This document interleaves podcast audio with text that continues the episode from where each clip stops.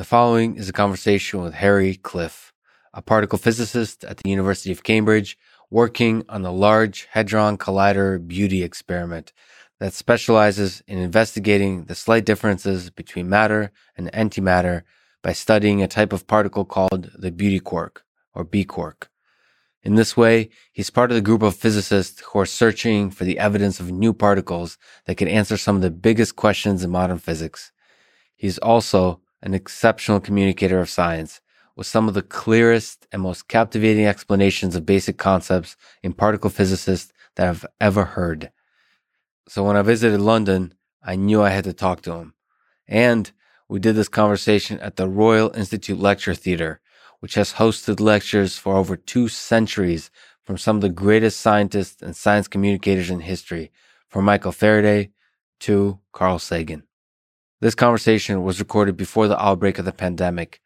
For everyone feeling the medical and psychological and financial burden of this crisis, I'm sending love your way. Stay strong. We're in this together. We'll beat this thing. This is the Artificial Intelligence Podcast. If you enjoy it, subscribe on YouTube, review it with five stars on Apple Podcast, support it on Patreon, or simply connect with me on Twitter at Lex Fridman, spelled F R I D M A N. As usual, I'll do a few minutes of ads now and never any ads in the middle that can break the flow of the conversation. I hope that works for you and doesn't hurt the listening experience. Quick summary of the ads. Two sponsors, ExpressVPN and Cash App.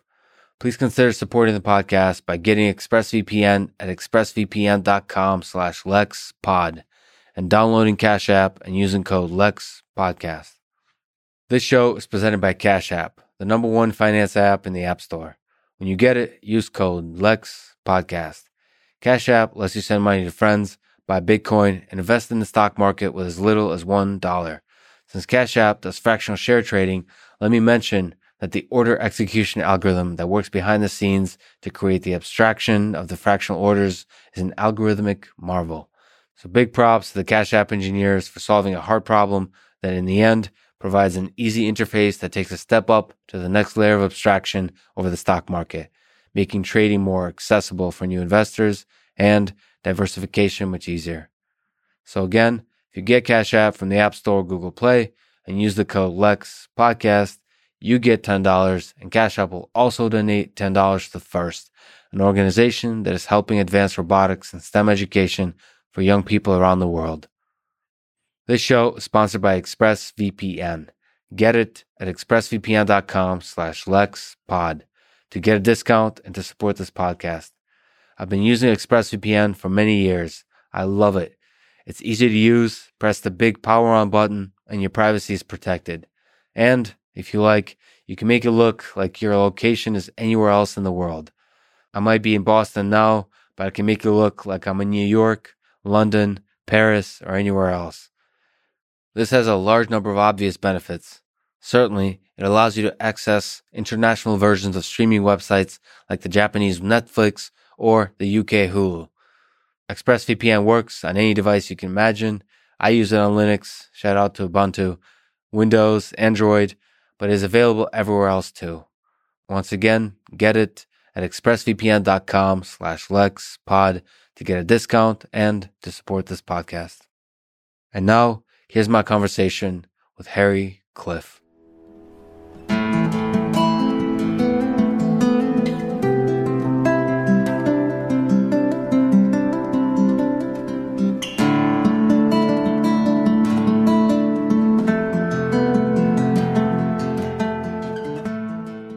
Let's start with probably one of the coolest things that human beings have ever created the Large Hadron Collider, LHC. What is it? How does it work? Okay, so it's essentially this gigantic 27 kilometer circumference particle accelerator. It's this big ring. It's buried about 100 meters underneath the surface in the countryside just outside Geneva in Switzerland. And really, what it's for ultimately is to try to understand what are the basic building blocks of the universe. So you can think of it in a way as like a gigantic microscope, and, and the analogy is actually fairly precise. So gigantic microscope. microscope effectively, uh, except it's a microscope that looks at the structure of the vacuum. In order for this kind of thing to study particles, uh, which are the mi- microscopic entities, it has to be huge. So Yes. It's a gigantic microscope. So, what do you mean by studying vacuum? Okay, so I mean, so particle physics as a as a field is kind of badly named in a way because particles are not the fundamental ingredients of the universe. They're not fundamental at all. So the things that we believe are the real building blocks of the universe are objects, invisible fluid-like objects called quantum fields. So these are fields like like the magnetic field around a magnet that exist everywhere in space. They're always there. In fact, actually, it's funny that we're in the Royal Institution because this is where the idea of the field was effectively invented by Michael Faraday doing experiments with magnets and coils of wire. So he noticed that you know, if he, well, it's a very famous uh, experiment that he did where he got a magnet and put it on top of it a piece of paper and then sprinkled iron filings, and he found the iron filings arranged themselves into these kind of loops uh, of, of uh, which was actually mapping out the invisible influence of this magnetic field, which is a thing you know we've all experienced. We've all felt held a magnet and or two poles of the magnet and pushed them together and felt this thing, this force pushing back. So these are real physical objects, and the the way we think of particles in modern physics is that they are essentially little vibrations, little ripples in these otherwise invisible fields that are everywhere. They fill the whole universe. You know, I, I don't, uh, I apologize perhaps for the ridiculous question. Are you comfortable with the idea of the fundamental nature of our reality being fields? Because to me, particles, you know, uh, a bunch of different building blocks makes more sense, sort of intellectually, sort of visually. Like it's, Hmm. it seems to, uh, I, I seem to be able to visualize that kind of idea easier. Yeah. Are you comfortable psychologically with the idea that the basic building block is not a block but a field? I think it's um I think it's quite a magical idea. I find it quite appealing. And it, it's well, it comes from a misunderstanding of what particles are. So like when you when we do science at school and we draw a picture of an atom, you draw like, you know, a nucleus with some protons and neutrons, these little spheres in the middle, and then you have some electrons that are like little flies flying around the atom. And that is a completely misleading picture of what an atom is like. It's nothing like that. The electron is not like a little planet orbiting the atom. Um, it's this spread out wibbly wobbly wave like thing. And we know we've known that since you know the, the early 20th century thanks to quantum mechanics. So when we, we we carry on using this word particle because sometimes when we do experiments particles do behave like they're little marbles or little bullets you know. So in the lhc when we collide particles together you'll get you know you get like uh, hundreds of particles all flying out through the detector and they all take a, a, trajectory and you can see from the detector where they've gone and they look like they're little bullets. So they behave that way um, you know a lot of the time. But when you really study them carefully you'll see that they are not little spheres. They are these ethereal disturbances in in these underlying fields. So this is this is really how we think nature is um, which is surprising, but also I think kind of magic. So you know, we are our bodies are basically made up of like little knots of energy in these invisible objects that are all around us. And uh, what what is the story of the vacuum when it comes to LHC? So, wh- why did you mention the word vacuum? Okay, so if we just if we go back to like the physics we do know. Yeah. so atoms are made of electrons which were discovered 100 or so years ago and then in the nucleus of the atom you have two other types of particles. There's an up something called an up quark and a down quark and those three particles make up every atom in the universe. So we think of these as ripples in fields so there is something called the electron field and every electron in the universe is a ripple moving about in this electron field. So the electron field is all around us. We can't see it, but every electron in our body is a little ripple in this thing that's there all the time. And the quark field's the same. So there's an up quark field, and an up quark is a little ripple in the up quark field, and the down quark is a little ripple in something else called the down quark field. So these fields are always there. Now, there are potentially, we, we know about a certain number of fields in what we call the standard model of particle physics. And the most recent one we discovered was the Higgs field. And the way we discovered the Higgs field was to make a little ripple in it. So, what the LHC did, it fired two protons into each other very, very hard with enough energy that you could create a disturbance in this Higgs field. And that's what shows up as what we call the Higgs boson. So, this particle that everyone was going on about eight or so years ago is proof, really. The particle in itself is, I mean, it's interesting, but the thing that's really interesting is the field because it's the, the Higgs field that we believe is the reason that electrons and quarks have mass. And it's that invisible field that's always there that gives mass to the particles. The Higgs boson is just our way of checking it's there, basically. And so the Large Hadron Collider, in order to get that ripple in the Higgs field, you it requires a huge amount of energy. Yeah. I suppose, and so that's why you need this huge. That's why size matters here. So maybe there's a million questions here, but let's backtrack. Why does size matter in the context of a of a particle collider? So why um, does bigger allow you for higher energy collisions? Right. So the reason, well, it's kind of simple, really, which is that there are two types of particle accelerator that you can build. One is circular, which is like the LHC. The other is a great long line. Mm-hmm. So the advantage of a, a circular machine is that you can send particles around a ring and you can give them a kick every time they go round. So imagine you have a, there's actually a bit of the LHC that's about only 30 meters long, where you have a bunch of metal boxes which have oscillating 2 million volt electric fields inside them, mm. which are timed so that when a proton goes through one of these boxes, the field it sees as it approaches is attractive. And then as it leaves the box, it flips and becomes repulsive, and the, the proton gets attracted and kicked out the other side. So it gets a bit faster. So you send it, and then you send it back round again. And it's incredible. Like the timing of that, the synchronization. Wait, really? Yeah, yeah, yeah, yeah. That's. I think there's going to be a mul- multiplicative effect on the questions I have. uh, is uh okay? Let me just take that tangent for a second. Um, how the orchestration of that is that fundamentally a hardware problem or a software problem? Like what? How, how do you get that I mean, I, right. so I should first of all say I'm not an engineer. So the guys, I did not build the LHC. So there are people much, much better at this stuff than I. For probably... sure, but maybe. but from from your sort of uh, in, intuition, uh, from the the uh, the echoes of what you understand, mm. what you heard of, how it's designed, what what's your sense? How what's the the well, engineering aspects of the, the acceleration bit is not challenging. Okay, I mean, okay, there is always challenges with everything, but basically you have these. Um, the beams that go around the LHC, the beams of particles, are divided into little bunches. So they're called, they're, they're a bit like swarms of bees, if you like. Um, and there are around, I think it's something of the order uh, 2,000 bunches spaced around the ring.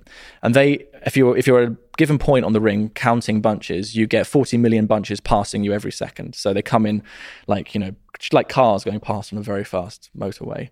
Yeah. So you need to have if your electric field that you're using to accelerate the particles that needs to be timed so that as a bunch of protons arrives, it's got the right sign to attract them and then flips at the right moment. But I think the the voltage in those boxes oscillates at hundreds of megahertz. So the beam's at like 40 megahertz, but it's oscillating much more quickly than the beam. So I, I think you know it's difficult engineering, but in principle, it's not you know a really serious challenge.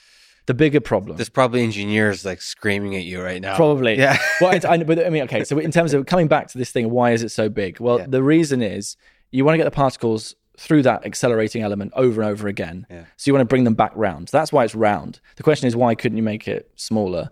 Well, the, the basic answer is that these particles are going unbelievably quickly. So they travel at 99.9999991% of the speed of light in the LHC.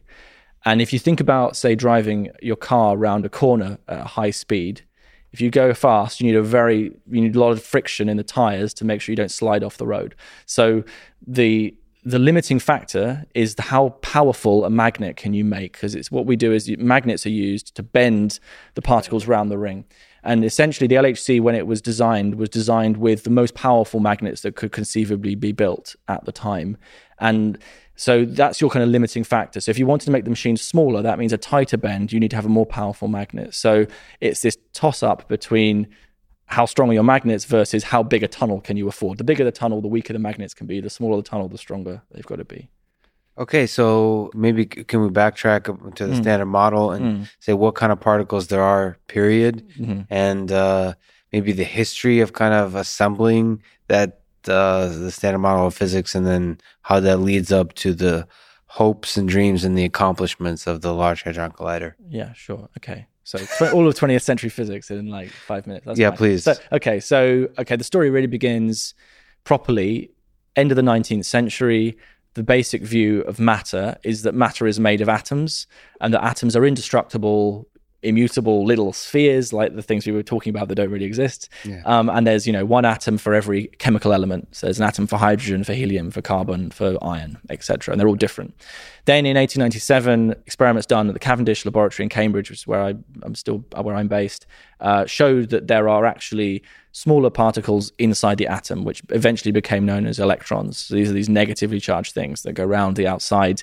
A few years later, Ernest Rutherford, very famous nuclear phys- one of the pioneers of nuclear physics, shows that the atom has a tiny nugget in the center, which we call the nucleus, which is a positively charged object. So then by like 1910, 11, we have this model of the atom that we learn in school, which is you've got a nucleus, electrons go around it. Fast forward, you know, a few years, the nucleus, people start doing experiments with radioactivity where they use alpha particles that are spat out of radioactive elements mm-hmm. as as bullets and they fire them at other atoms. And by banging things into each other, they see that they can knock bits out of the nucleus. So these things come out called protons, first of all, which are positively charged particles about 2,000 times heavier than the electron. And then 10 years later, more or less, a neutral particle is discovered called the neutron. So those are the three basic building blocks of atoms. You have protons and neutrons in the nucleus that are stuck together by something called the strong force, the strong nuclear force, and you have electrons in orbit around that, held in by the electromagnetic force, which is one of the you know the forces of nature. Mm. That's sort of where we get to by like 1932, more or less then what happens is physics is nice and neat. In 1932, everything looks great. We've got three particles, know what the atoms are made of, that's fine. But then uh, cloud chamber experiments. So these are devices that can be used to, the first device is capable of imaging subatomic particles so you can see their tracks. And they're used to study cosmic rays, particles that come from outer space and bang into the atmosphere. And in these uh, experiments, people start to see a whole load of new particles. So they discover, for one thing, antimatter, which is a sort of a mirror image of the particles. So we discover that there's also, as well as a negatively charged electron, there's something called a positron, which is a positively charged version of the electron, and there's an antiproton, which is negatively charged. And, and then a whole load of other weird particles start to get discovered, and no one really knows what they are. This is known as the zoo of particles. Are these discoveries fundamentally first uh, theoretical discoveries? Or are they discoveries in in experiment? So like, it, what, yeah, what, what's the process of discovery for these early sets of? It, it's a, it's a mixture. I mean, the, the early stuff around the atom is really experimentally driven. It's not based on some theory. It, it's exploration in the lab using equipment. So it's really people just figuring out, getting hands on with the phenomena, figuring out what these things are.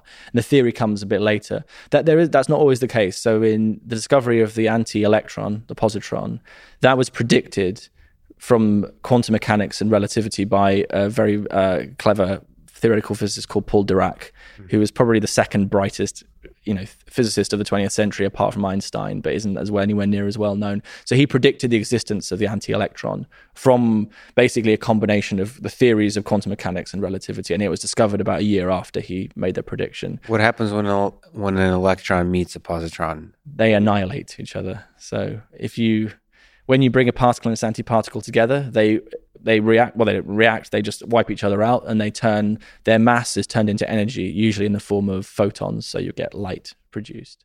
So um, when you have that that kind of situation, why why does the universe exist at all if there's matter and any matter, Oh God, now we're getting into really big questions. So okay. depends maybe, if you, do you want to go there now. Yeah, I mean, let's maybe, maybe maybe let's go there later. Let's because uh, I mean that is a very big question. Yeah, yeah. Let's let's uh, let's take it slow with the standard model. So okay, so there's uh, there's matter and antimatter in the 30s. Mm. So w- what else? So matter, antimatter, and then a load of new particles start turning up in these cosmic ray experiments, first of all, and they don't seem to be particles that make up atoms. They're something else. They all mostly interact with a strong nuclear force, so they're a bit like protons and neutrons. And by uh, in the 1960s, in America particularly, but also in Europe and Russia, scientists start to build particle accelerators. So these are the forerunners of the LHC. So big ring-shaped machines that were, you know, hundreds of meters long, which in those days was enormous. You never, you know, most physics up until that point had been done in labs in universities, you know, with small bits of kit. So this is a big change. And when these accelerators are built, they start to find they can produce even more of these particles. So I don't know the exact numbers, but by around 1960, there are of order 100 of these things that have been discovered. And physicists are kind of tearing their hair out because physics is all about simplification. And suddenly, what was simple has become messy and complicated, and everyone sort of wants to understand what's going on. As a quick kind of aside, and probably a really dumb question, but mm-hmm. how is it possible to take something like a like a photon or electron and be able to control it enough, like to be able to uh, do a controlled experiment where you collide it against something else? Yeah, is, is that is that that seems like an exceptionally difficult engineering challenge because you mentioned vacuum too. So you, you basically want to remove every other distraction and really focus on this collision. How mm. difficult of an engineering challenge is that? Just to get a sense. And it is very hard. Um, I, I, mean, in the early days, particularly when the first accelerators are being built in like 1932, um, Ernest Lawrence builds the first what we call a cyclotron, which is like a little accelerator this big or so. There's another Literally one. Literally that big? This tiny little thing. Yeah. Uh-huh. I mean, so most of the first accelerators were um, what we call fixed target experiments. So you had a ring, you accelerate particles around the ring, and then you fire them out the side into some target. So it's e- that makes the kind of the colliding bit is relatively straightforward because you just fire it whatever it is you want to fire it at. The hard bit is the steering the beams with the magnetic fields, getting, you know, strong enough electric fields to accelerate them, all that kind of stuff. The first colliders where you have two beams colliding head on, that comes later. And I, I don't think it's done until maybe the 1980s.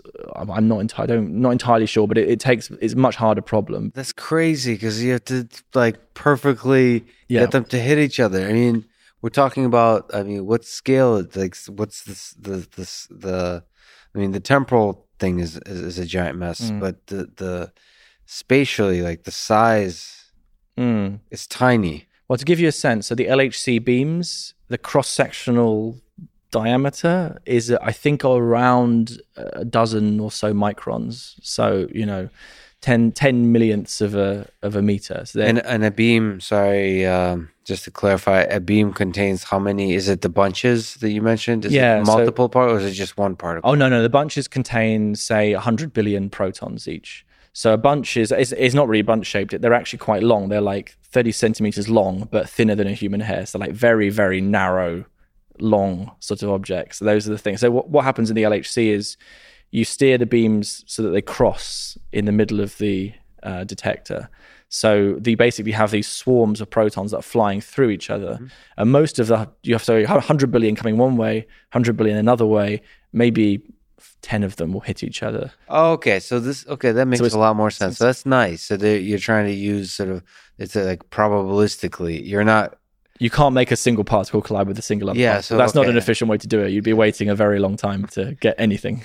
Yeah. So you you're basically uh, right. So you're relying on probability to be that some fraction of them are going to collide. Yeah. And then you know which because it's it's a it's a swarm of the same kind of particle. So it doesn't matter which ones hit right. each other exactly. I mean that that's not to say it's not hard. You've got to one of the challenges to make the collisions work is you have to squash these beams to very very basically the narrower they are the better because the higher the chances of them colliding. If you think about two flocks of birds flying through each other, if the birds are all far apart in the flocks, there's not much chance that they'll collide. If they're all flying densely together, and they, they're much more likely to collide with each other. So that's the sort of problem. And it's tuning those magnetic fields, getting the magnetic fields powerful enough that you squash the beams and focus them so that you get enough collisions. That's super cool. Do you know how much software is involved here? I mean, it's sort of I come mm. from the software world, and it's fascinating. Uh, this this seems like so software is buggy and messy and so like you, you almost don't want to rely on software too much. Like if you do it has to be like low level like Fortran style programming. Mm. Do you know how much software is in a large hadron collider? I mean, uh, it depends at which level. A lot. I mean, the whole thing is obviously computer controlled. So, I mean, I, I don't know a huge amount about how the software for the actual accelerator works. Um, but you know, I've been in the control center. So at CERN, there's this big control room, which is like a bit like a NASA mission control with big banks of you know desks where the engineers sit and they monitor the LHC because you obviously can't be in the tunnel when it's running, so everything's remote.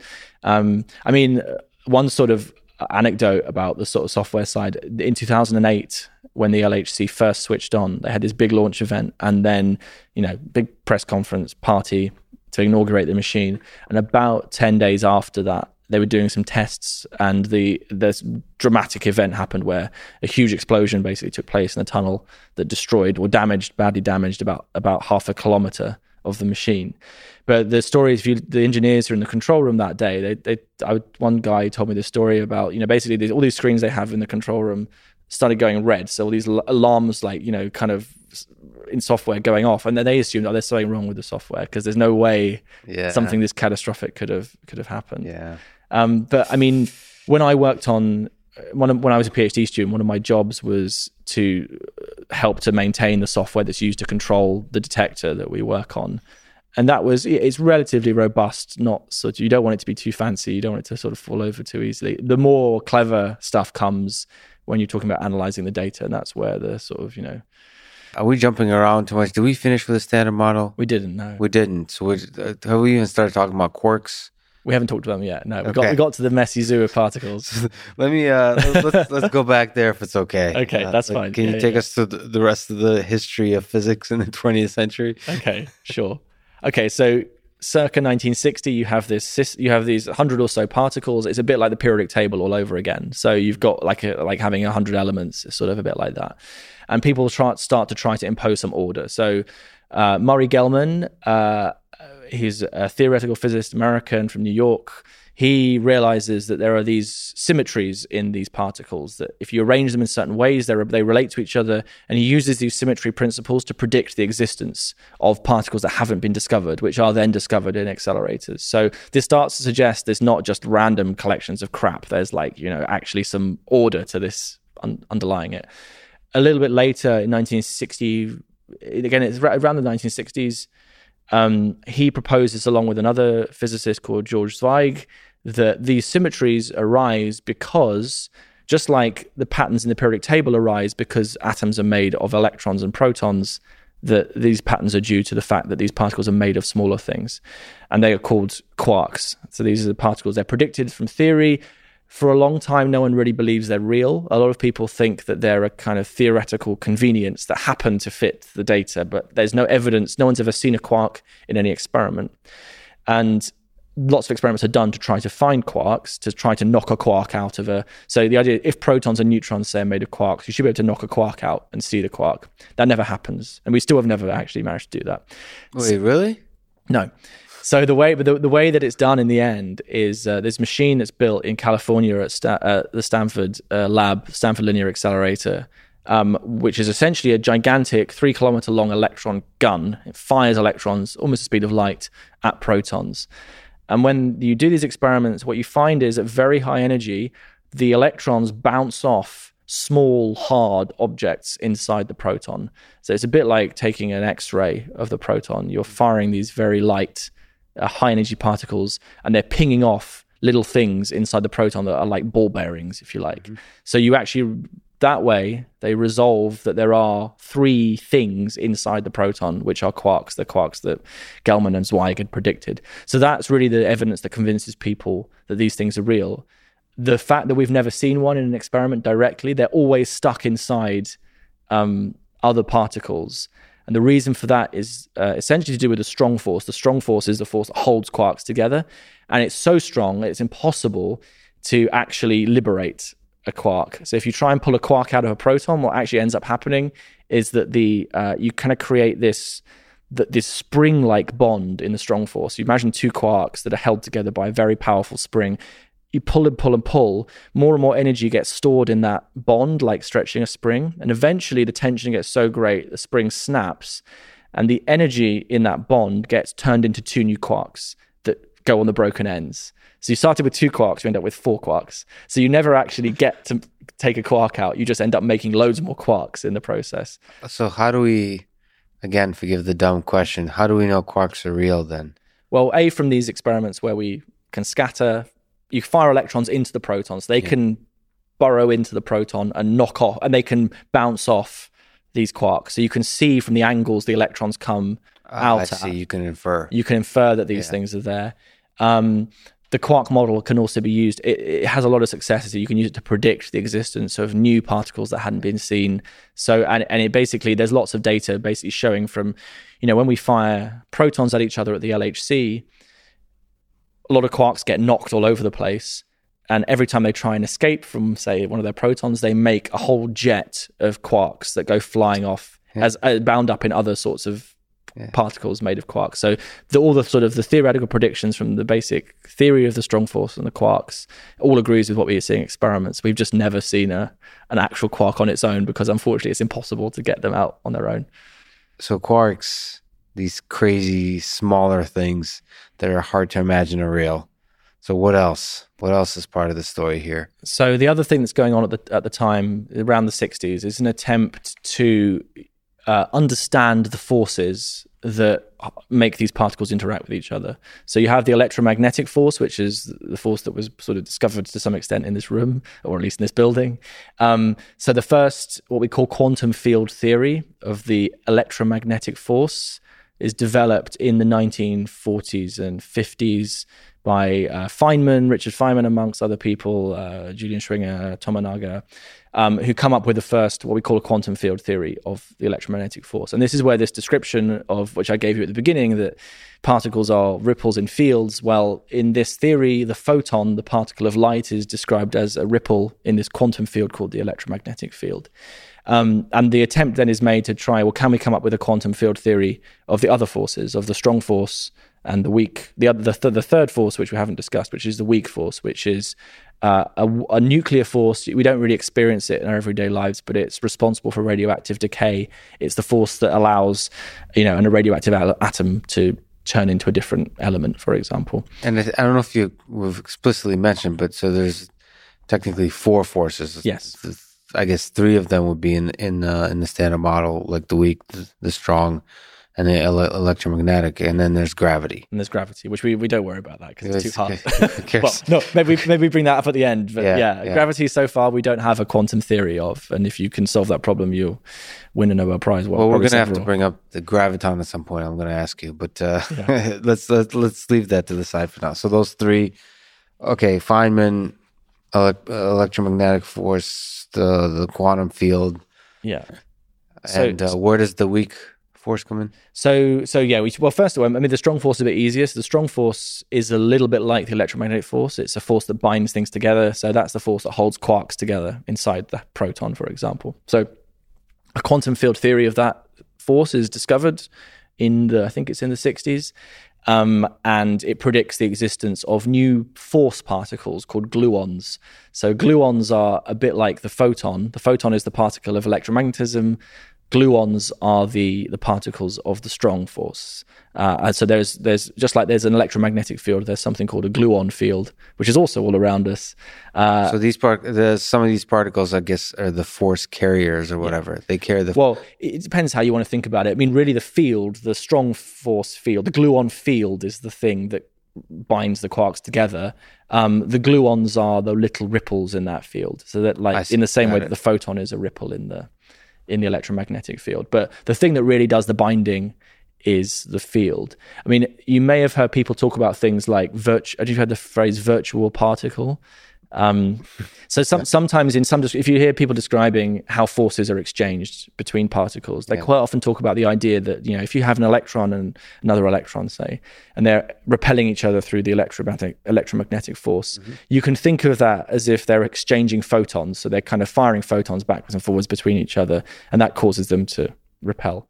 Uh, that photon is then a virtual particle. Yes, that's what we call a virtual particle. In other words, it's not a real thing. It doesn't actually exist. So it's an artifact of the way theorists do calculations. So when they do calculations in quantum field theory, rather than there's no, no one's discovered a way of just treating the whole field. You have to break the field down into simpler things. So you can basically treat the field as if it's made up of lots of these virtual photons, but there's no experiment that you can do that can detect these particles being exchanged. What's really happening in reality is that the electromagnetic field is warped by the charge of the electron, and that causes the force. But the way we do calculations involves particles. so it's a bit confusing, um, Yeah. but it's it's really a mathematical technique. It's not something that corresponds to reality. I mean, that's part, I guess, of the Feynman diagrams. Yes. Is, is this these virtual particles? Okay. That's right. Yeah. Uh, some of these have mass, some of them don't. hmm Is that is that what what, what does that even mean? Not to have mass, and maybe you can say which one of them have mass and which don't, Okay. So um, and why is mass important? or relevant in this uh, in this in this field view of the universe? Well, there are, there are actually only two particles in the standard model that don't have mass, which are the photon Yeah. and the gluons. So they are massless particles. But the electron, the quarks, um, and there are a bunch of other particles I haven't discussed. There's something called a muon and a tau, which are basically heavy versions of the electron that are unstable. You can make them in accelerators, but they, they don't form atoms or anything. They don't exist for long enough. But all the matter particles, there are 12 of them, six quarks and uh, six what we call leptons, which include the electron and its two heavy versions and three neutrinos. All of them have mass. And so do, this is the critical bit. So the weak force, which is the third of these quantum forces, which is the, one of the hardest to understand, um, the, the force particles of that force have very large masses. Um, and there are three of them. They're called the W plus, the W minus, and the Z boson. And they have masses of between 80 and 90 times that of the, the proton. So they're very heavy. Wow. They're very heavy things. So they're what the heaviest, I guess. They're not the heaviest. The heaviest particle is the top quark, which has a mass of about 175 ish protons. So that's really massive. And we don't know why it's so massive. But coming back to the weak force, so the, the, the problem in the 60s and 70s was that the reason that the electromagnetic force is a force that we can experience in our everyday lives. So if we have a magnet and a piece of metal, you can hold it, you know, a meter apart if it's powerful enough and you'll feel a force. Whereas the weak force only is becomes apparent when you basically have two particles touching at the scale of um, a nucleus. So we get to very short distances before this force becomes manifest. It's not doesn't we don't get weak forces going on in this room. We don't notice them. Um, and the reason for that is that the particle, well, the the field that transmits the weak force, the particle that's associated with that field has a very large mass, which means that the field dies off very quickly. So as you, whereas an electric charge, if you were to look at the shape of the electromagnetic field, it would fall off with this. You have this thing called the inverse square law, which is the idea that the force halves every time you double the distance. Uh, no, sorry, it doesn't halve. It quarters every time you every time you double the distance between, say, the two particles. Whereas the weak force kind of you move a little bit away from the nucleus and it just disappears. The reason for that is because these these fields, the particles that go with them, have a very large mass. Um, but the problem that was that theorists faced in the 60s was that if you tried to introduce massive force fields, the theory gave you nonsensical answers. So you'd end up with infinite results for a lot of the calculations you tried to do. So the basically it turned it seemed that quantum field theory was incompatible with having massive particles. Not just the force particles actually, but even the electron was a problem. So this is where the Higgs that we sort of alluded to comes in, and the solution was to say, okay, well, actually, all the particles in the standard model are mass; they have no mass. So the quarks, the electron, they don't have a mass. Neither do these weak particles; they don't have mass either. It, what happens is they actually acquire mass through another process. They get it from somewhere else. They don't actually have it intrinsically. So this idea that was introduced by well, Peter Higgs is the most famous, but actually there are about six people that came up with the idea more or less at the same time. Um, is that you introduce a new quantum field, which is another one of these invisible things that's everywhere. And it's through the interaction with this field that particles get mass. So you can think of, say, an electron in the Higgs field. It the Higgs field kind of bunches around the electron. It's sort of tr- drawn towards the electron, and that energy that's stored in that field around the electron is what we see as the mass of the electron. But if you could somehow turn off the Higgs field, then all the particles in nature would become massless and fly around at the at the speed of light. So this this idea of the Higgs field allowed uh, other people, other theorists, to come up with a well, it was another a unit, basically a unified theory of the electromagnetic force and the weak force. So once you bring in the Higgs field, you can combine two of the forces into one. So it turns out the electromagnetic force and the weak force are just two aspects of the same fundamental force. And at the LHC, we go to high enough energies that you see these two forces unifying um, effectively. So that so first of all, it started uh, as a theoretical notion, like this Yes. is some, and then I mean, wasn't the Higgs called the God particle at some point? It was by uh, a guy trying to sell popular science books. Yeah, yeah, yeah. yeah. But I mean, I mean, I, I remember because uh, when I was hearing it, I thought it would. Um, I mean, that would solve a lot of the unify a lot of our ideas of physics. Mm. Was, was my notion, but um, maybe you can speak to that. Was is yeah. it as big of a leap? Is it as is it a God particle or is it a Jesus particle? Is it, is it, which uh, which you know what's the big contribution of Higgs in terms of its unification power? Yeah, I mean to understand that, I it, it maybe helps to know the history a little bit. So when the what we call electroweak theory was put together, which is where you unify electromagnetism with the weak force, and Higgs is involved in all of that. So that theory, which was written in the mid 70s, predicted the existence of four new particles the W plus boson, the W minus boson, the Z boson, and the Higgs boson. So there were these four particles that came with the theory that were predicted by the theory. In 1983 84, the W's and the Z particles were discovered at an accelerator at CERN called the Superproton Synchrotron, which was a seven kilometer particle collider. So three of the bits of this theory had already been found. So people were pretty confident from the 80s that the Higgs must exist because it was a part of this family of particles that this theoretical structure only works if the Higgs is there. So what then happens? So you, this question about why is the LHC the size it is? Yes. Well, actually, the tunnel that the LHC is in was not built for the LHC. It was built from a, for a previous accelerator called the Large Electron Positron Collider. So that that was began operation in the late 80s, early 90s, um, they basically they that's when they dug the 27 kilometer tunnel. They put this accelerator into it, the collider that fires electrons and anti-electrons at each other, electrons and positrons. So the purpose of that machine was well, it was actually to look for the Higgs. That was one of the things it was trying to do. It didn't man, it didn't have enough energy to do it in the end. But the main thing it achieved was it studied the W and the Z particles at very high precision. So it made loads of these things. Previously, you could only make a few of them at the previous accelerator. So you can you could study these really, really precisely, and by studying their properties, you could really test this electroweak theory that had been invented in the 70s and really make sure that it worked. So actually, by 1999, when this machine turned off, people knew well. Okay, you never know until you until you find the thing, mm-hmm. but people were really confident that this electroweak theory was right and that the Higgs almost the Higgs or something very like the Higgs had to exist because otherwise the whole thing doesn't work. It'd be really weird if you could discover and these particles they all behave exactly as the theory tells you they should, but somehow this key piece of the picture is, is not there. So in a way, it depends how you look at it. The discovery of the Higgs on its own um, is is obviously a huge achievement in many both experimentally and theoretically. On the other hand, it's this it's like having a jigsaw puzzle where every piece has been filled in. You have this beautiful image, there's one gap, and you yeah. kind of know that that piece must be there somewhere, yeah. right?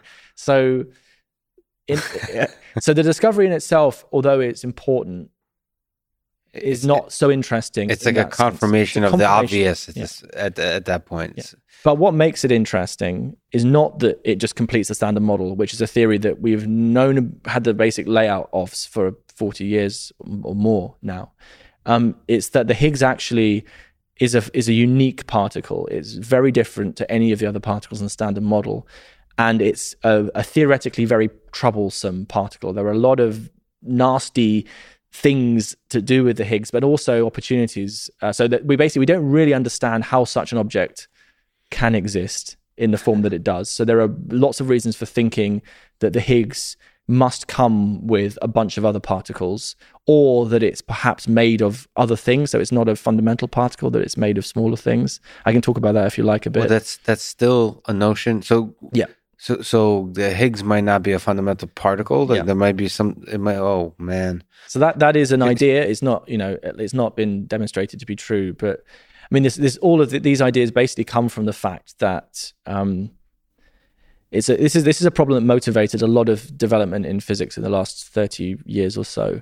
And there's this basic fact that the the Higgs field, which is this field that's everywhere in the universe, this is the thing that gives mass to the particles. And the Higgs field is different from every, all the other fields in that, let's say you take the electromagnetic field, which is you know if we actually were to measure the electromagnetic field in this room, we would measure all kinds of stuff going on because there's light, there's going to be microwaves and radio waves and stuff. But let's say we could go to a really really remote part of empty space and shield it and put a big box around it, and then measure the electromagnetic field in that box.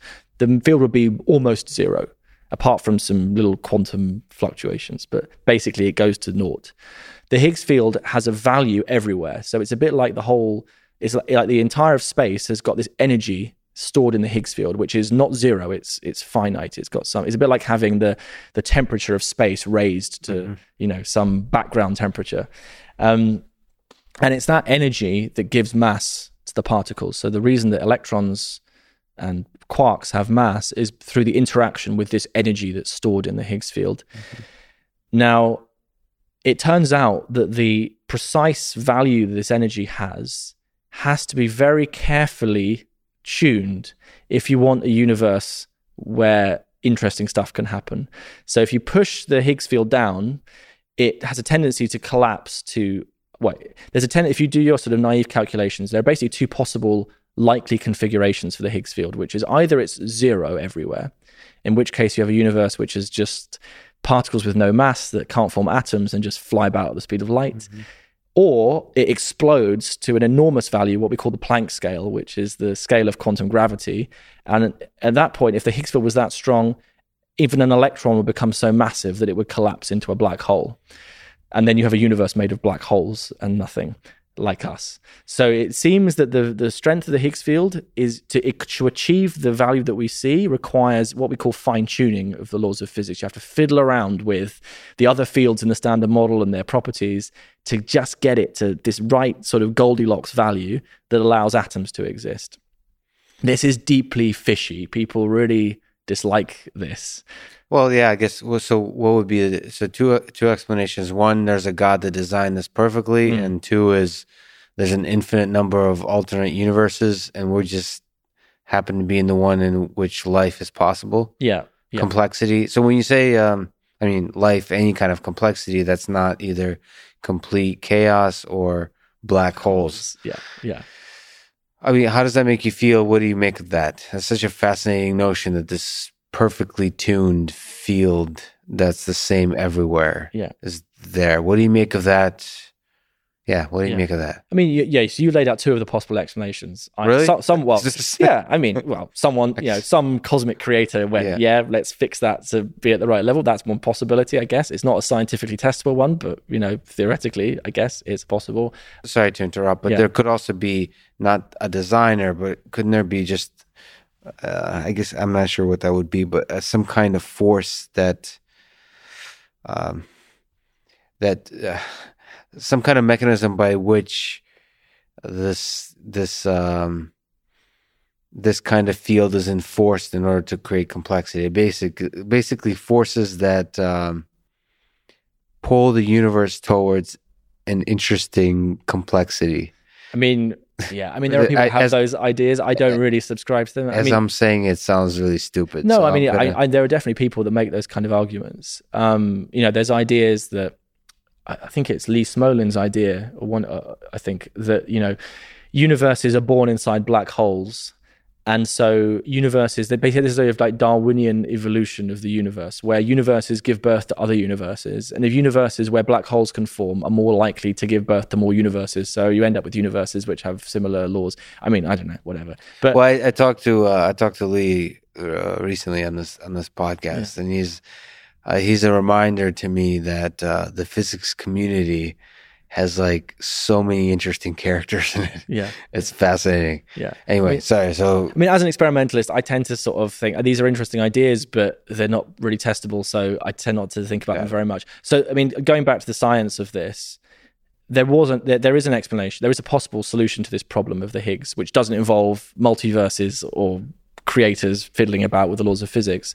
If the, the most popular solution was something called supersymmetry, which is a theory uh, which is invol- involves a new type of symmetry of the universe. In, in, fact, it's one of the last types of symmetries that it's possible to have that we haven't already seen in nature, which is a symmetry between force particles and matter particles. So what we call fermions, which are the, for- the matter particles, and bosons, which are force particles. And if you have supersymmetry, then there is a super partner for every particle in the standard model. And the without going into the details, the effect of this basically is that you have a whole bunch of other fields, and these fields uh, cancel out the effect of the standard model fields, and they stabilize the Higgs field at a nice, sensible value. So in supersymmetry, you naturally, without any tinkering about with the constants of nature or anything, you get a Higgs field with a nice value, uh, which is the one we see. So this is one of the re- and supersymmetry's also got lots of other things going for it. It predicts the existence of a dark matter particle, which would be great. It you know it potentially suggests that the the strong force and the, the electroweak force unify at high energy. So lots of reasons people thought this was a productive idea. And when the LHC was just before it was turned on, there was a lot of hype, I guess, a lot of uh, an expectation that we would discover these super partners because, and particularly the main reason was that if if supersymmetry stabilizes the Higgs field at this nice mm-hmm. Goldilocks value, these superparticles should have a mass around the energy that we're probing at the LHC, around the energy of the Higgs. So it was kind of thought you discover the Higgs, you probably discover superpartners as well. So once you start creating ripples in this Higgs field, you should be able to see these kinds of yeah. uh, you should be yeah so these super fields would be there. When i yeah. when at the very beginning i said we're probing the vacuum what i mean is really that you know okay let's say these super fields exist. The vacuum contains super fields. They're there these supersymmetric fields. If we hit them hard enough we can make them vibrate.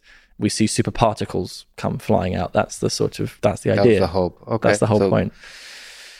uh, but we, we haven't. but we haven't. So so far at least i mean we've had now a decade of data taking at the lhc um, no signs of super partners have supersymmetric particles have been found. In fact, no signs of any physics, any new particles beyond the standard model have been found. So supersymmetry is not the only thing that can do this. There are other theories that involve additional dimensions of space or potentially involve the Higgs boson being made of smaller things, being made of other particles. Yeah, that's an interesting, you know, I haven't heard that before. That's really that's an interesting point. could you maybe linger on that? Like what uh what could be what, what could the Higgs particle be made of? Well, so the, the oldest, I think the original ideas about this was these theories called technicolor, which were basically like an analogy with the strong force. So the idea was the Higgs boson was a bound state of two very strongly interacting particles that were a bit like quarks. So like quarks, but I guess, higher energy things with a super strong force. So not the strong force, but a new force that was very strong. And the Higgs was a bound state of of these these objects. And the Higgs, in principle, if that was right, would be the first in a series of Technicolor particles. Technicolor, I think. Uh, not being a theorist, but it's not. It's basically not done very well, particularly since the LHC found the Higgs. That kind of it rules out you know a lot of these technicolor theories but there are other things that are a bit like technicolor so there's a theory called um, partial compositeness, which is an idea that some of my colleagues at Cambridge have worked on, which is a, a similar sort of idea that the Higgs is a, a, bound state of some strongly interacting particles, and that the standard model particles themselves, the more exotic ones like the top quark, uh, are also sort of mixtures of these composite particles.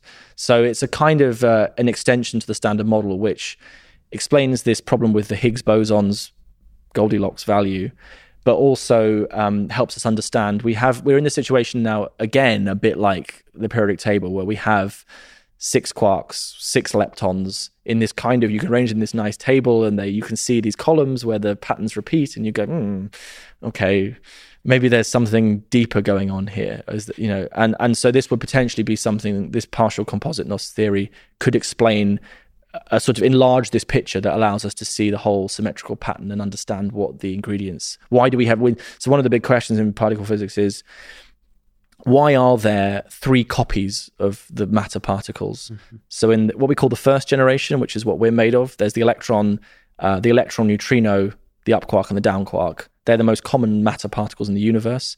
But then there are copies of these four particles in the second and the third generations. So things like muons and top quarks and other stuff. We don't know why. We see these patterns. We have no idea where it comes from. So that's another big question. You know, can we find out the deeper order that explains this particular periodic table of particles that we see? Is it possible that the uh, the deeper order includes like almost a single entity? So like something that I guess like string theory dreams about. Mm is this is this is this is this essentially the dream? is to discover something s- simple, beautiful, and unifying. Yeah, I mean that is the dream, and it or I th- and I think for some people, for a lot of people, it still is the dream. So there's a great book by uh, Steven Weinberg, who is one of the theoretical physicists who was instrumental in building the Standard Model. So he came up with some others with the electroweak theory, the theory that unified electromagnetism and, and, the weak force. And he wrote this book, I think it was towards the end of the 80s, early 90s, called Dreams of a Final Theory, mm. which is a very lovely, quite short book about this idea of a final unifying theory that brings everything together. And I think you get this sense reading his book written at the end of the 80s, early 90s, that there was this feeling that such a theory was coming. Um, and that was the time when string theory had been was was very exciting. So string theory, there's been this thing called the superstring revolution, and theoretical physics getting very excited. They discovered these theoretical objects, these little vibrating loops of string that, in principle, not only was a quantum theory of gravity, but could explain all the particles in the standard model and bring it all together. And you, as you say, you have one object, the string, and you can pluck it, and the way it vibrates gives you these different notes, each of which is a different particle. So it's a very lovely idea.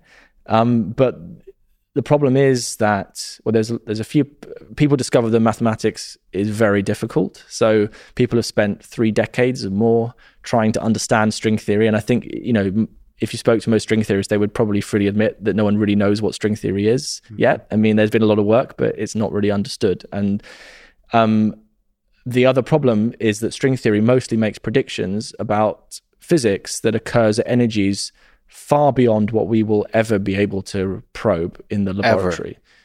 Yeah, probably ever. By but, the way, so sorry to take a million tangents, yeah. but uh, is there room for complete innovation of how to build a particle collider that could give us an order of magnitude increase in mm. in the kind of energies, or do we need to keep just increasing the size of things? I mean, maybe, yeah. I mean, there are ideas, but to give you a sense of the gulf that has to be bridged, so the LHC uh, collides particles at an energy of uh, what we call 14 tera electron volts. So that's basically equivalent of you've accelerated a proton through 14 trillion volts. That gets us to the energies where the Higgs and these weak particles live. They're very massive. The the scale where strings become manifest is something called the Planck scale, which I think is of the order 10 to the uh, hang on get this right, it's 10 to the 18 giga electron volts, so about 10 to the 15 um, tera electron volts. So you're talking, you know, trillions of times more energy, more than 10, uh, yeah, 10 to the 15th or 10 to the 14th larger. Yeah. Oh, I may boy, be slightly wrong, but it's, it's of that order. It's a very big number. Um, so you know, we're not talking just an order of magnitude increase in energy. We're talking 14 orders of magnitude energy increase. So to give you a sense of what that would look like, were you to build a particle accelerator with today's technology, bigger or smaller than, than our solar system, as the size of the galaxy. The galaxy. So you need to That's... put a particle accelerator that circled the Milky Way to to get to the energies where you would see strings, if they exist. So that is a fundamental problem, which is that most of the predictions of the unified these unified theories, quantum theories of gravity, only make statements that are testable at energies that we will not be able to probe. Um, and barring some unbelievable, you know, completely unexpected technological or scientific breakthrough, which is almost impossible to imagine. You never, never say never, but it seems very unlikely. Yeah, I can just see the news story. Elon Musk decides to build particle collider the size of our. It would galaxy. have to be. We'd have to get together with all our galactic neighbors to to pay for it. I think what is the exciting possibilities of the Large Hadron Collider? What is there to be discovered in this in this order of magnitude of scale? Mm-hmm. Is there other bigger efforts on the horizon? Like in this space, what are, what are the open problems, the exciting possibilities? You mentioned supersymmetry. Yeah. So, well, there there are lots of new ideas. Well, there are lots of problems that we're facing. So, there's a problem with the Higgs field, which supersymmetry was was supposed to solve. Um, there's the fact that 95% of the universe we know from cosmology and astrophysics is invisible, that it's made of dark matter and dark energy, which are really just words for things that we don't know what they are. Yeah. It's what Donald Rumsfeld called a known unknown. so we, we know we don't know what they are. Well, that's that's better than unknown unknown unknown. Yeah, well, there may be some unknown unknowns, but by Within definition, that. we don't know what those are. so yeah, but but uh, the the hope is the uh, a particle um, accelerator could help us make sense of dark energy, dark matter. There's still there's some hope for that. There's hope for that. Yeah. So one of the hopes is the LHC could produce a dark matter particle in its collisions, and you know it may be that uh, the LHC will still discover new particles. That it might still supersymmetry could still be there. We just it's just maybe more difficult to to find than we thought originally. And and you know dark matter particles might be being produced, but we're just not looking in the right part of the data for them. That that's possible. It might be that we need more data. That these processes are very rare, and we need to collect lots and lots of data before we see them. But I think a lot of people would say now that um, the chances of the LHC directly discovering new particles in the near future is quite slim. It may be that we need a decade more data before we can see something, or we may not see anything. Mm-hmm. That's the that's where we are. So I mean, the, the the physics, the experiments that I work on. So I work on a detector called LHCb, which is one of these four big detectors that are spaced around the ring, and we do slightly different stuff to uh, the big guys. There's two big experiments called Atlas and CMS uh, 3,000 physicists and scientists and computer scientists on them each. They're the ones that discovered the Higgs and they look for supersymmetry and dark matter and so on. What we look at are standard model particles called B quarks, which, depending on your, your preference, is either bottom or beauty. We tend to say beauty because it sounds yeah, sexier. Sure. Yeah. For um, sure. But these particles um, are interesting because they of you, we can make lots of them. We make billions or billion, hundreds of billions of these things. You can therefore measure their properties very precisely. So you can make these really lovely precision measurements. And what we are doing really is a sort of complementary thing to the other big experiments, which is they, if you think the sort of analogy they often use is, if you imagine you're looking in, you're in the jungle and you're looking for um, an elephant, say, and mm you are a hunter and you're kind of like let's say there's the elephant's very rare you don't know where in the jungle the jungle's big. So there's two ways you go about this. Either you can go wandering around the jungle and try and find the elephant. The problem is if the elephant if there's only one elephant and the jungle's big the chances of running into it are very small. Or you could look on the ground and see if you see footprints left by the elephant. And if the elephant's moving around you've got a chance, you're better chance maybe of seeing the elephant's footprints. If you see the footprints, you go, okay, there's an elephant. I maybe don't know what kind of elephant it is, but I got a sense there's something out there. So that's sort of what we do. We are the footprint people. We we are we're looking for the footprints, the impressions that quantum fields that we haven't managed to directly create the particle of the effects these quantum fields have on the ordinary standard model fields that we already know about. So these yeah. these B particles, the way they behave can be influenced by the presence of, say, superfields or dark matter fields or whatever you like.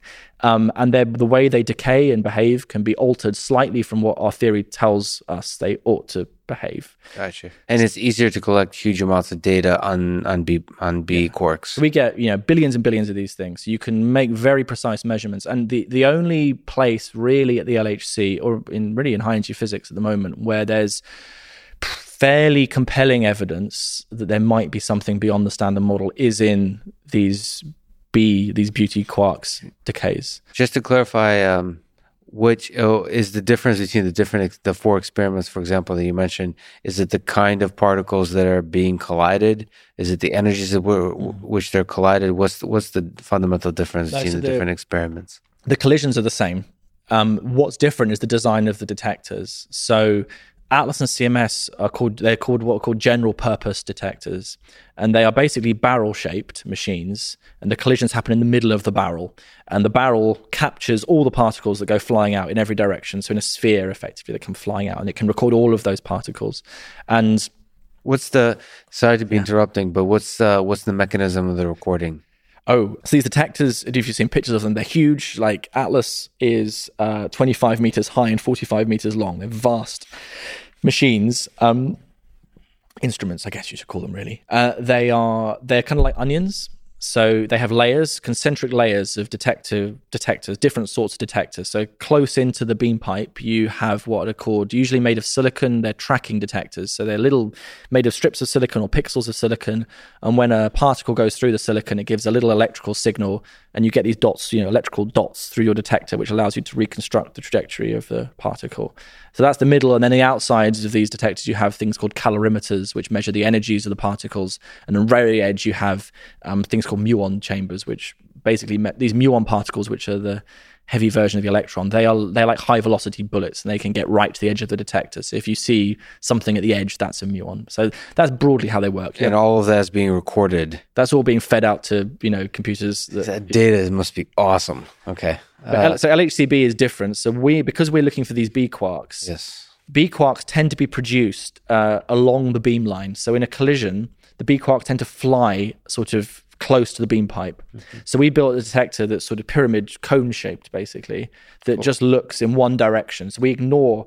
If you have your collision, stuff goes everywhere. We ignore all the stuff over here and going off sideways. We're just looking in this little region uh, close to the beam pipe where most of these B quarks are made. So Is there a different aspect of the sensors involved in the collection of the B quark Yeah. trajectories? There are some differences. So one of the differences is that one of the ways you know you've seen a B quark is that B quarks are actually quite long lived by particle standards. So they live for 1.5 trillionths of a second, which is if you're if you're a fundamental particle is a very long time.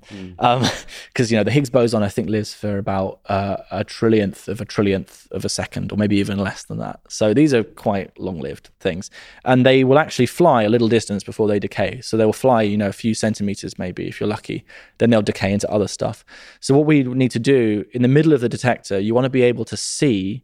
You have your place where the protons crash into each other, and that produces loads of particles that come flying out. So you have loads of lines, loads of tracks that point back to that proton collision. And then you're looking for a couple of other tracks, maybe two or three, that point back to a different place that's maybe a few centimeters away from the proton collision. And that's the sign that a little B particle has flown a few centimeters and decayed somewhere else. So we need to be able to very accurately resolve the proton collision from the B particle decay. So we are the middle of our detector is very sensitive and it gets very close to the collision. So you have this really beautiful, delicate silicon detector that sits, I think it's seven mil millimeters from the beam.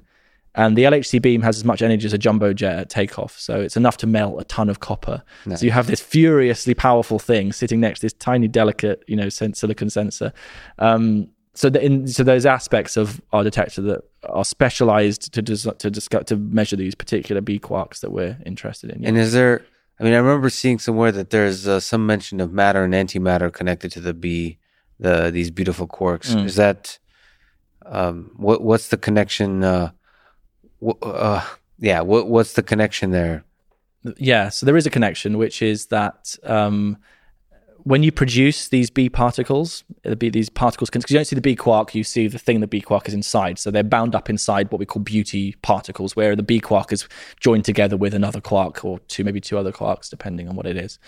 There are a particular set of uh, these B particles that exhibit this property called oscillation. So if you make a, for the sake of argument, a matter version of one of these B particles, as it travels, because of the magic of quantum mechanics, it oscillates backwards and forwards between its matter and antimatter versions. So it does this weird flipping about backwards and forwards. And what we can use this for is a laboratory for testing the symmetry between matter and antimatter.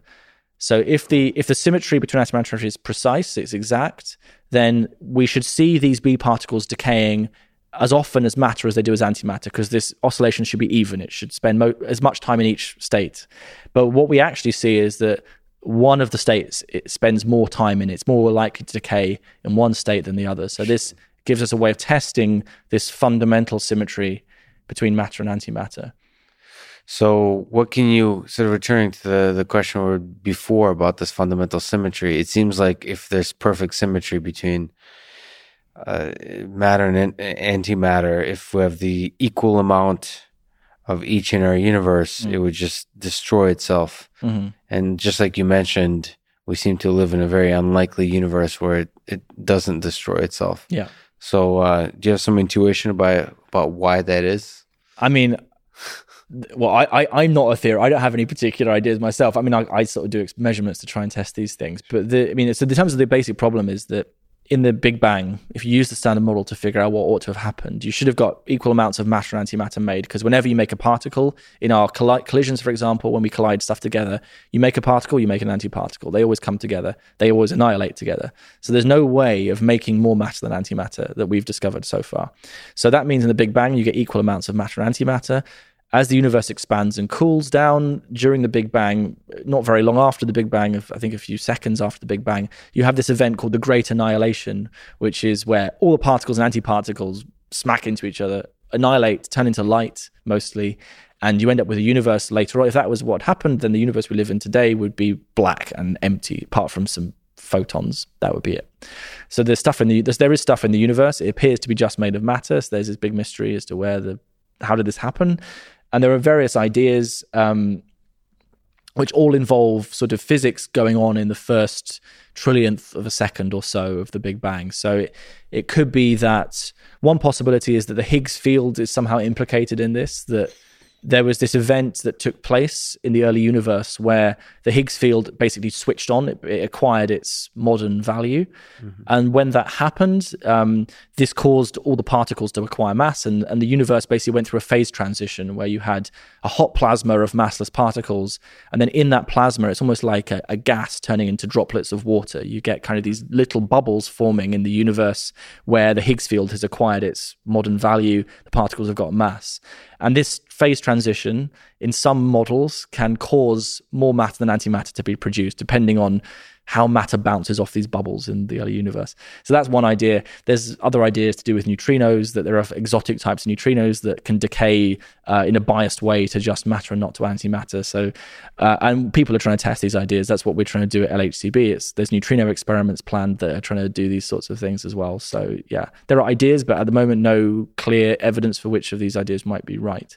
So we're talking about some incredible ideas. By the way, never heard anyone be so eloquent about describing uh, even just the standard model. So uh, I'm in awe just oh, listening. oh, Enjoy, just just have having fun enjoying it. So the yes, the theoretical the, the particle physics is fascinating here.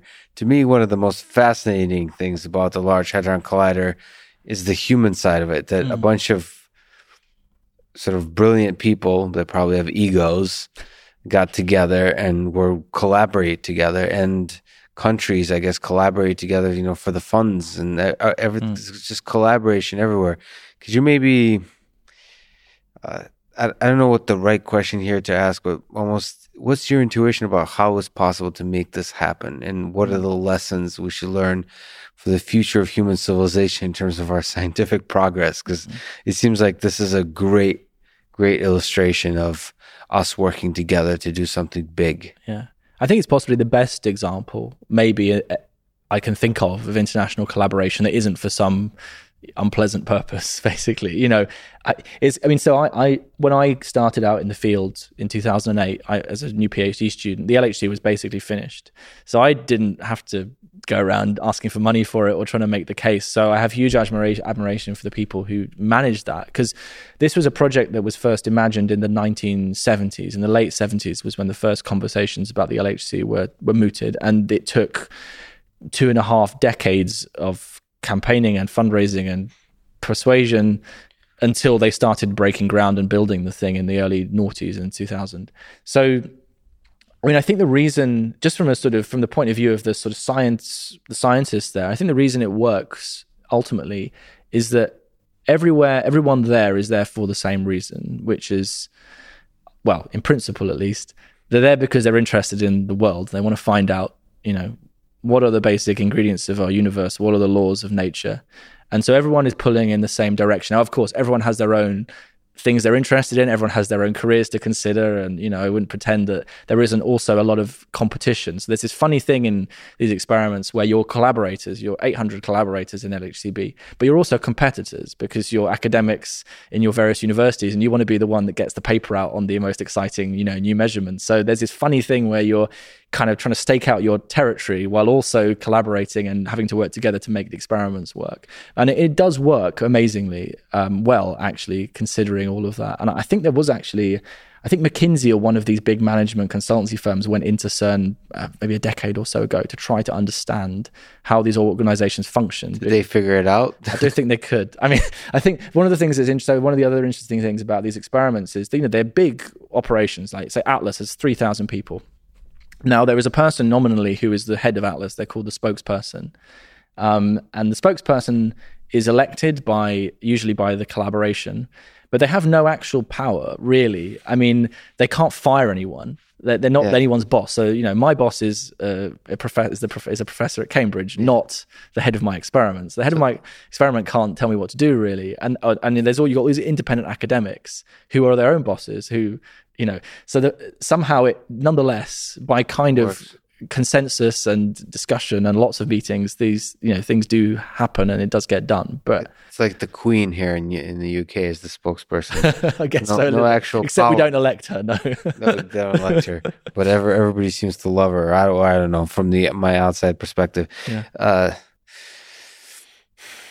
but yeah, giant egos, brilliant people, and moving forward. Do you think there's um, Actually, I, w- I would pick up one thing you said just there, just the brilliant people thing, because I'm not I'm not saying that people aren't great. Yeah. But I I think there is this sort of impression that physicists all have to be brilliant or geniuses, which is not true actually. And you know, you have to be relatively bright for sure, but you know, a lot of people, a lot, a lot of the most successful experimental physicists are not necessarily the people with the biggest brains. They're the people who, you know, particularly one of the skills that's most important in particle physics is the ability to work with others and to collaborate and exchange ideas and also to work hard. And it's a sort of often it's more a determination uh, or a sort of other set of skills. It's not just being, you know, kind of some great brain.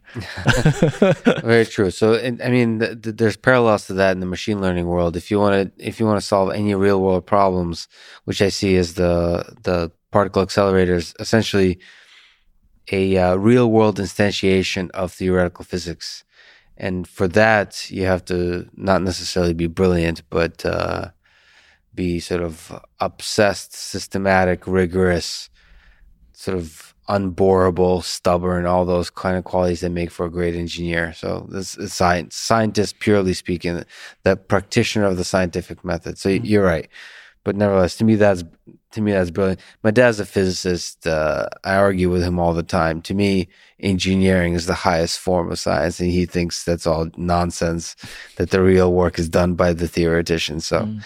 uh, he in fact we have arguments about like people like elon musk for example because i think his work is quite brilliant but he's fundamentally not coming up with any serious breakthroughs mm. he's just creating in this world implementing I, like making ideas happen and have a huge impact to me that is that's the edison um, that to me is is a brilliant work. Mm. But uh, to him, it's you know, uh, it's messy details that somebody will figure out anyway.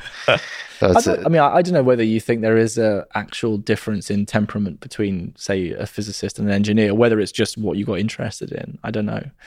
I mean, because uh, you know, a lot of what experimental physicists do is to some extent engineering. I mean, it's not what I do. I, I, mostly do data stuff, but you know, a lot of people would be called electrical engineers, but they trained as physicists, but they learn electrical engineering, for example, because they were building detectors. So there's not such a clear divide, I think. Yeah, uh, it's interesting. I mean, there, but there, there does seem to be like you, you work with data. There, there does seem to be a certain like I love data collection. There might be an OCD element or something that uh, you're more naturally predisposed to, mm. as opposed to theory. Like I'm not afraid of data. I love data, mm. and there's a lot of people in machine learning who are more like they're they're basically afraid of data collection, afraid of data sets, afraid of all of that. They just want to stay more in the theoretical, and they're really good at it. Mm. Space. So I don't know if that's a genetic, that's your upbringing, the way you, mm. you the, the way you go to school. But looking into the future of LHC uh, and other colliders, so there's in the in America there's the whatever it was called the super. There's a lot of super superconducting super collider. Yeah, superconducting. The, des- super, the Desertron. Yeah, Desertron. Yeah. So that was canceled. The construction of that. Yeah. Uh, which is a sad thing. But uh, what do you think is the future of these efforts? Will a bigger collider be built? Mm-hmm Will LHC be expanded? What, what do you think? Well, in the near future, um, the LHC is going to get an upgrade, so that's pretty much confirmed. I think it is confirmed. um, which is the, it's not an energy upgrade; it's an, what we call a luminosity upgrade. So it basically means increasing the data collection rate, so more collisions per second, basically, um, because after a few years of data taking, you get this law of diminishing returns where each year's worth of data is a smaller and smaller fraction of the lot you've already got. So to get a real improvement in sensitivity, you need to increase the data rate by an order of magnitude. So that's what this upgrade is going to do. Um, LHCb at the moment, the whole detector is basically being rebuilt uh, to allow it to record data at a much larger rate than we could before. So that will make us sensitive to whole loads of new processes that we weren't able to study before. And you know, I mentioned briefly these anom- these anomalies that we've seen. So we've seen a bunch of very intriguing anomalies in these B quark decays um, which may be hinting at the first signs of this kind of the elephant, you know, the the, the signs of yeah. some new quantum field or fields maybe beyond the standard model. It's not yet at the statistical threshold where you can say that you've observed something, but there's lots of anomalies in many measurements that all seem to be consistent with each other.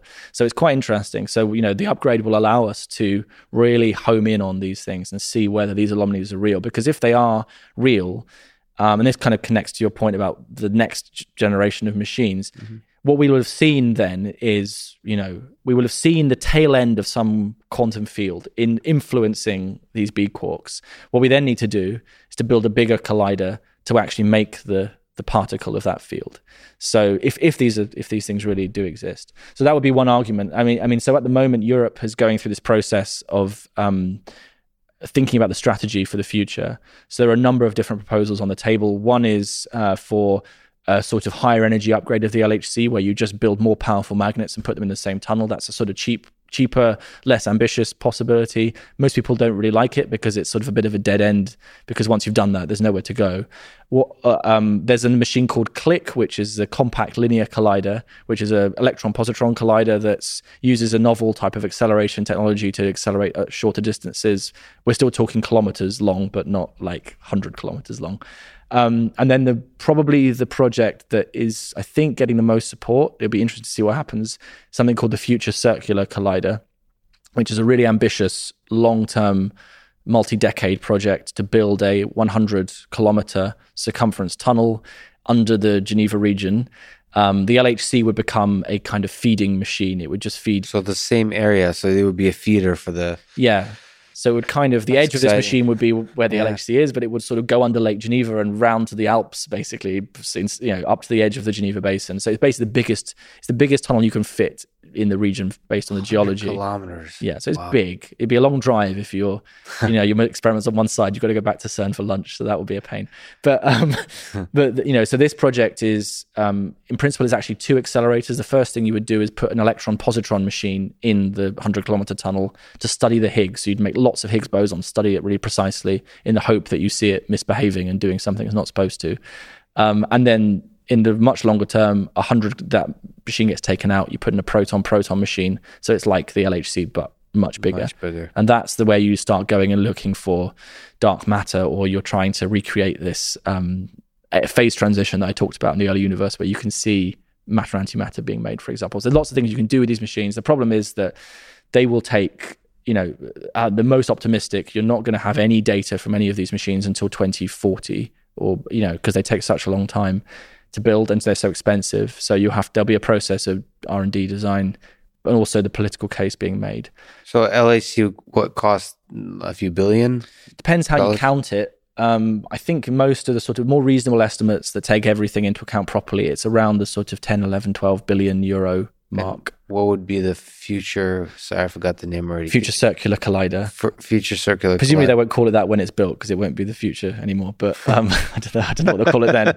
the, uh, the, very big hadron collider. I don't know, but um, yeah, th- that will. It, I know I should know the numbers, but I think the whole project is estimated at about thirty billion euros. But that's money spent over between now and 2070 probably which is when the last bit of it would be sort of finishing up i guess. So you're talking a, a half a century of science coming out of this thing yeah. shared by many countries. So the actual cost the arguments that are made is that you could make this project fit within the existing budget of cern um, if you didn't do anything else and but, cern by the way we didn't mention. Mm. what is cern CERN is the European Organization for Nuclear Research. It's an international organization that was established in the 1950s in the wake of the Second World War as a kind of, uh, it was sort of like a scientific Marshall Plan for Europe. The idea was that you bring European science back together for peaceful purposes because what happened in the 40s was you know, a lot of, particularly a lot of Jewish scientists, but a lot of scientists from Central Europe had fled to the United States, um, and Europe had sort of seen this brain drain. So there was a desire to bring the community back together for a project that wasn't building nasty bombs, but was doing something that was curiosity driven. So, and that has continued since then. Um, so it's kind of a unique organization. It's you to be a member as a country, you sort of sign up as a member, and then you have to pay a fraction of your GDP uh, each year as a subscription. I mean, it's a very small fraction, relatively speaking. I think it's like I think the UK's contribution is 100 or 200 million quid or something like that a year, which is quite a lot, but yeah, not, but not, not, that's fascinating. I mean, just the whole thing that it is possible. It's a beautiful, it's a beautiful idea, especially with, with when there's no wars on the line. It's not like we're freaking out. It's we're actually legitimately collaborating mm. to do good science. One of the things I don't think we really mentioned is on the final side, that sort of the data analysis side. Mm. Is there breakthroughs possible there, and the machine learning side? Like, is there is there a lot more signal to be mined in more effective ways from the actual raw data? Yeah, a lot of people are looking into that. Um, I mean, so you know, I use machine learning in my data analysis, but pretty noddy, you know, basic stuff because I'm not a machine learning expert. I'm just a physicist who had to learn to do this stuff, yes. for, you know, for my day job. So, what a lot of people do is they use kind of off the shelf packages that you can train to do signal noise, you know, yes, just rec- clean up all the clean, data. Clean, yeah. yeah. But the, one of the big challenges is, you know, the big challenge of the data is a its volume. There's huge amounts of data, so the LHC generates. Now, okay, I, I try to remember what the actual numbers are, but if you we don't record all our data, we record a tiny fraction mm. of the data. Uh, it's like of order one ten thousandth or something. I think is that right? Around that. Um, so it's most of it gets thrown away. You couldn't record all the LHC data because it would fill up every computer in the world in a matter of days, basically. Yeah. So there's this process that happens on live on the detector, something called a trigger, which in real time, 40 million times every second, has to make a decision about whether this collision is likely to contain an interesting object like a cool. Higgs boson or a dark matter particle, and it has to do that very fast. And the software algorithms in the past were quite uh, relatively basic. You know, they did things like measure momentas and energies of particles and put some requirements. So you would say, if there's a particle with an energy above some threshold, then record this collision. But if there isn't, don't. Whereas now the attempt is to get more and more machine learning in at the earliest possible stage because that's cool at the stage of deciding whether we want to keep this data or, or not. not. Uh, but also that's even awesome. even maybe even lower down than that, which is the pro- the point where there's this you know so generally how the data is reconstructed is you start off with a digital a set of digital hits in your detector. So s- channels saying did you see something? Did you not see something? That has to be then turned into tracks particles going in different directions. And that's done by using fits that fit through the data points. And then that's passed to the algorithms that then go is this interesting or not? What would be better is if you could train machine learning to just look at the raw hits the basic, real base level information, not have any of the reconstruction done, and it just goes and it can learn to do pattern recognition on this strange three dimensional image that you get. And potentially that's where you could get really big gains because our triggers tend to be quite inefficient because they don't have time to do the full whiz bang processing to get all the information out that we would like because you have to do the decision very quickly. So if you can come up with some clever machine learning technique, then potentially you can massively increase the amount of useful data you record and you know get rid of more of the background earlier in the process. Yeah, to me that's an exciting possibility because then you don't have to build a uh, sort of you can get a gain without having to. Uh, without having to build any hardware, I suppose. Yeah. Hardware, yeah. Although, hardware you, need, although you, need, you need lots of new GPU farms, I guess. So, so. hardware still helps, but yeah, uh, yeah. the you know I I gotta I talk to you. Sort of, I'm not sure how to ask, but you're clearly an incredible science communicator. I don't know if that's the right term, but you're basically a younger Neil deGrasse Tyson with a British accent. so, and you've, uh, I mean, can you say where we are today? Actually? Yeah. So um, today we're in the Royal Institution in London, which is uh, an old, uh, very old organization. It's been around for about 200 years now, I think. Maybe even I should know when it was founded, but sort of early 19th century. It was set up um, to basically communicate science to the public. So it's one of the first places in the world where scientists, famous scientists, would come and give talks. So, uh, very famously, uh, Humphrey Davy, who you may know of, who was the person who discovered nitrous oxide, he was a very mm-hmm. famous chemist uh, and, and scientist.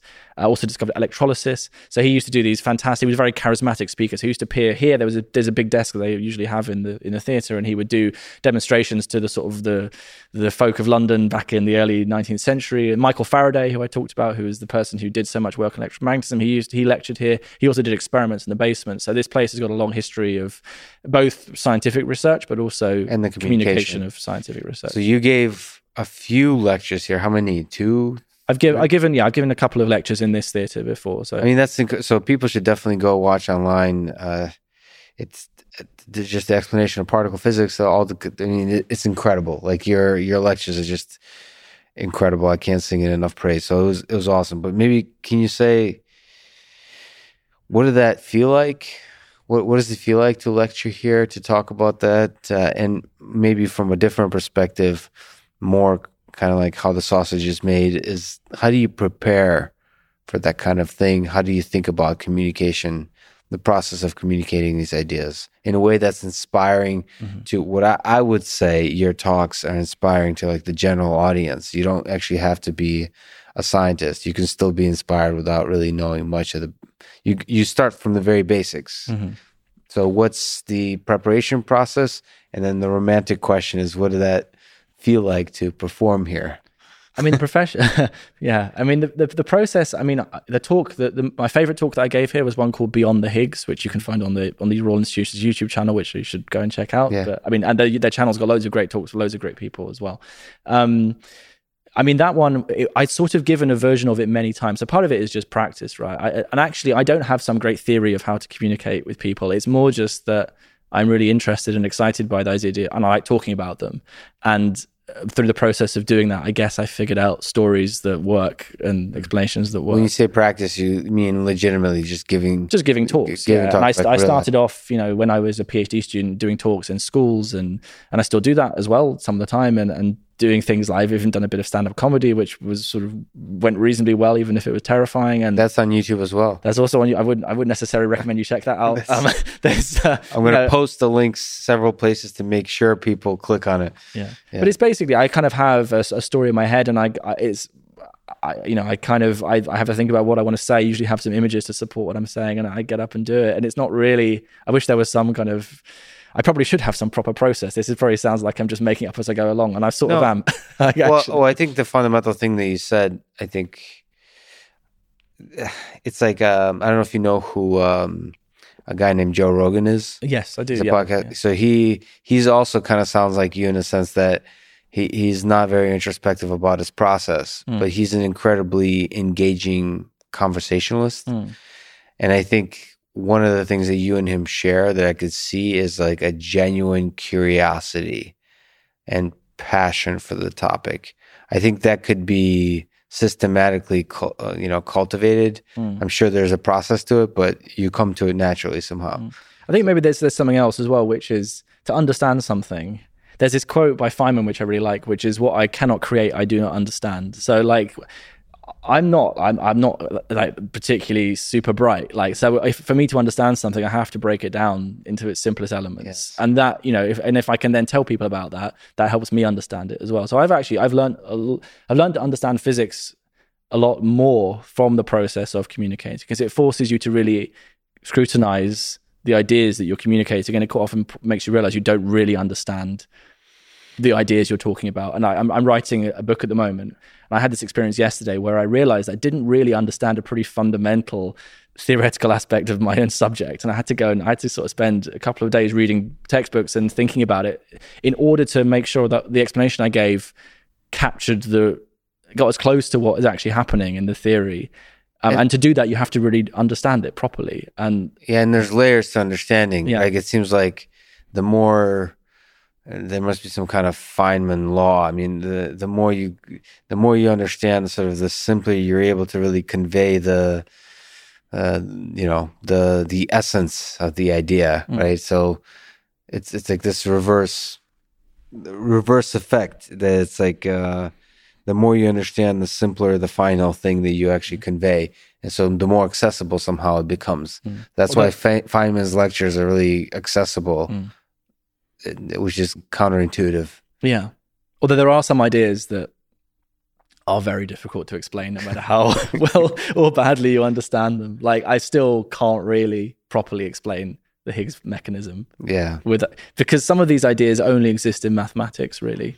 Um, and the only way to really develop an understanding is to go, unfortunately, into a graduate degree in physics. Um, but you can get kind of a flavor of what's happening, I think, and and it's trying to do that in a way that isn't misleading, but was also intelligible. So let me ask then the, romantic question of um, what to you is the most, perhaps an unfair question, what is the most beautiful idea in physics? One that fills you with awe, is the most surprising, the strangest, the weirdest. There's a, lot of different definitions of beauty, Mm. and I'm sure there's several for you. But is there something that just jumps to mind that you think is just especially I mean, I, I well, beautiful? there's a specific thing and a more general thing. So maybe the specific thing first, which is I when I first came across this as an undergraduate, I found this amazing. So this idea that the forces of nature, electromagnetism, the strong force, the weak force, they arise in our theories as a consequence of symmetries. So symmetries in the laws of nature, in the equations essentially that you use to describe these ideas. The, the process whereby theories come up with these sorts of models is they say imagine the universe obeys this particular type of symmetry. It's a symmetry that isn't so far removed from a geometrical symmetry like the rotations of a cube. It's not you can't think of it quite that way but it, it's sort of a similar sort of idea. And you say okay if the universe respects this symmetry you find that you have to introduce a force which has the properties of electromagnetism. Or a different symmetry you get the strong force. Or a different symmetry you get the weak force. Mm-hmm. So these interactions seem to come from some deeper. It suggests that they come from some deeper symmetry principle. I mean depends a bit how you look at it because it could be that we're actually just recognizing symmetries in the Right. things that we see. But there's something rather lovely about that. But um, i mean i suppose a bigger thing that makes me wonder is actually if you look at the laws of nature, you look how particles interact when you get really close down. They're basically pretty simple things. They bounce off each other by exchanging, you know, through force fields, and they move around in very simple ways. And somehow, these basic ingredients, these few particles that we know about and the forces, creates this universe which is unbelievably complicated and has things like you and me in it and you know the earth and stars that make matter in their cores by the, from the gravitational energy of their own bulk that then gets sprayed into the universe that forms other things. I mean the fact that there's this incredibly long story that goes right back to you know the begin we can we can take this story right back to you know a trillionth of a second after the big bang and we can trace the origins of the stuff that we're made from.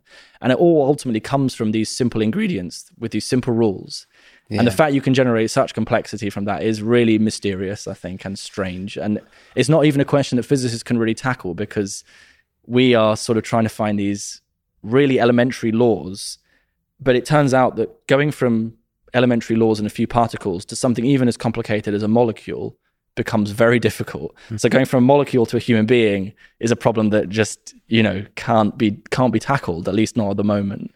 So Yeah, the emergence of complexity from simple rules Is- is uh, is, is so beautiful and so mysterious, and there's not there, we don't have good mathematics to even try to approach the that emergent phenomena. that's I- why we have chemistry and biology and all the other subjects. as- yeah, I guess. I don't think uh, I don't think there's a better way to end it, Harry. I can't. I mean, I think I speak for a lot of people that uh, can't wait to see what happens in the next 5, 10, 20 years with you. I think you're one of the great communicators of our time. So I hope you continue that, and I hope that grows. And um, I'm definitely a huge fan. So it was an honor to talk to you today. Well, Thanks really so much, man. Thanks very much. Thanks for listening to this conversation with Harry Cliff, and thank you to our sponsors, ExpressVPN and Cash App. Please consider supporting the podcast by getting ExpressVPN at expressvpn.com slash lexpod and downloading Cash App and using code LEXPODCAST. If you enjoy this podcast, subscribe on YouTube, review it with five stars on Apple Podcast, support it on Patreon, or simply connect with me on Twitter at Lex Fridman. And now let me leave you with some words from Harry Cliff. You and I are leftovers. Every particle in our bodies is a survivor from an almighty shootout between matter and antimatter that happened a little after the Big Bang. In fact, only one in a billion particles created at the beginning of time have survived to the present day. Thank you for listening and hope to see you next time.